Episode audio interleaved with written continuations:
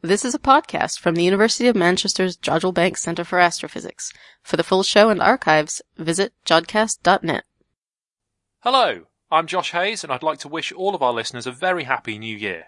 In the first astronomy news roundup of this year, we pay tribute to a great pioneer of spaceflight. We discuss a solar system to rival our own and gravity driven winds on Jupiter. That may have been one small step for Neil, but it's a heck of a leap for me.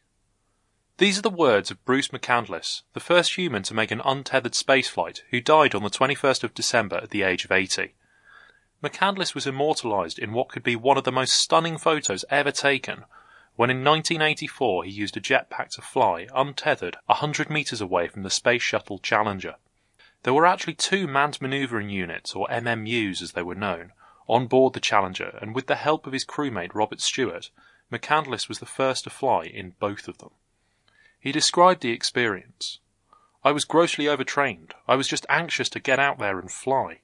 I'd been told of the quiet vacuum you experience in space, but with three radio links saying, How's your oxygen holding out? Stay away from the engines, and When's my turn? It wasn't that peaceful. It was a wonderful feeling, a mix of personal elation and professional pride.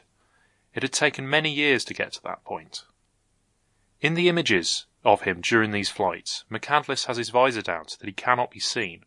Whilst this is due to him facing the sun, in an interview with The Guardian in 2015, McCandless noted about the photo. It's also one of its main attractions. My anonymity means people can imagine themselves doing the same thing. Like Neil Armstrong said in 1969, I was representing mankind up there. McCandless was more than just a guy in a jetpack, though.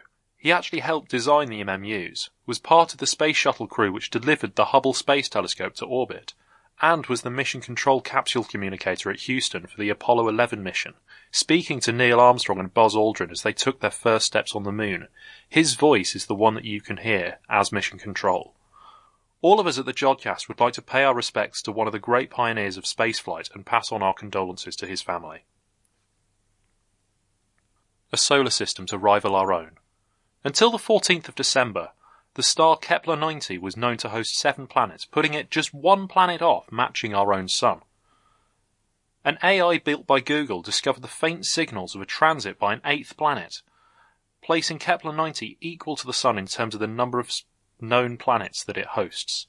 The AI was able to find a periodic dip in flux from the star, which had been missed by human researchers and existing algorithms. This is an incredibly exciting leap forward in the use of machine learning techniques and identification algorithms in the field of astronomy.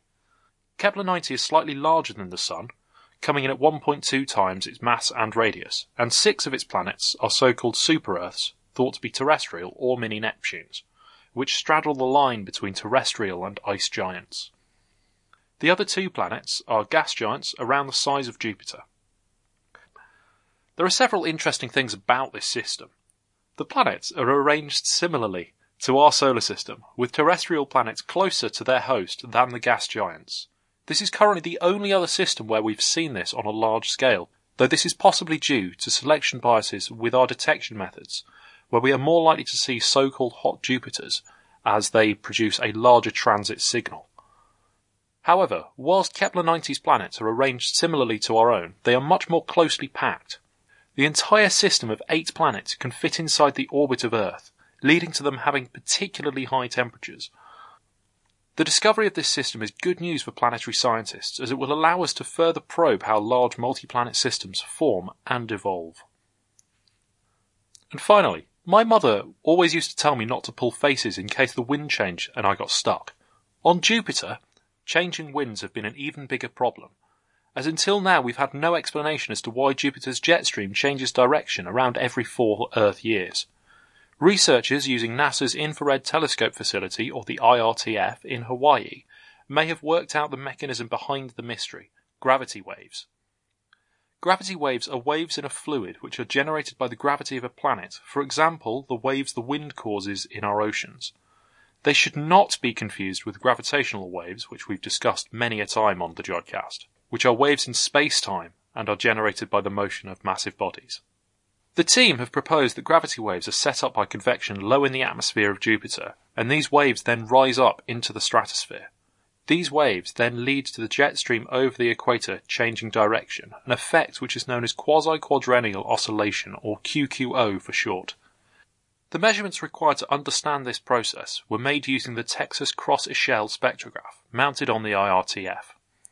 This instrument allows for measurements of the motion of thin vertical strips of Jupiter's atmosphere through Doppler shifting of spectral lines, and these measurements have led to the current theory. Jupiter is not unique in exhibiting this phenomenon. Earth's jet streams change direction about every 28 months, and Saturn's change around every 15 Earth years. Understanding how this process can occur, and the effects which it produces, means that we can explore how atmospheres in a variety of planets behave, evolve, and contribute to the features of that planet.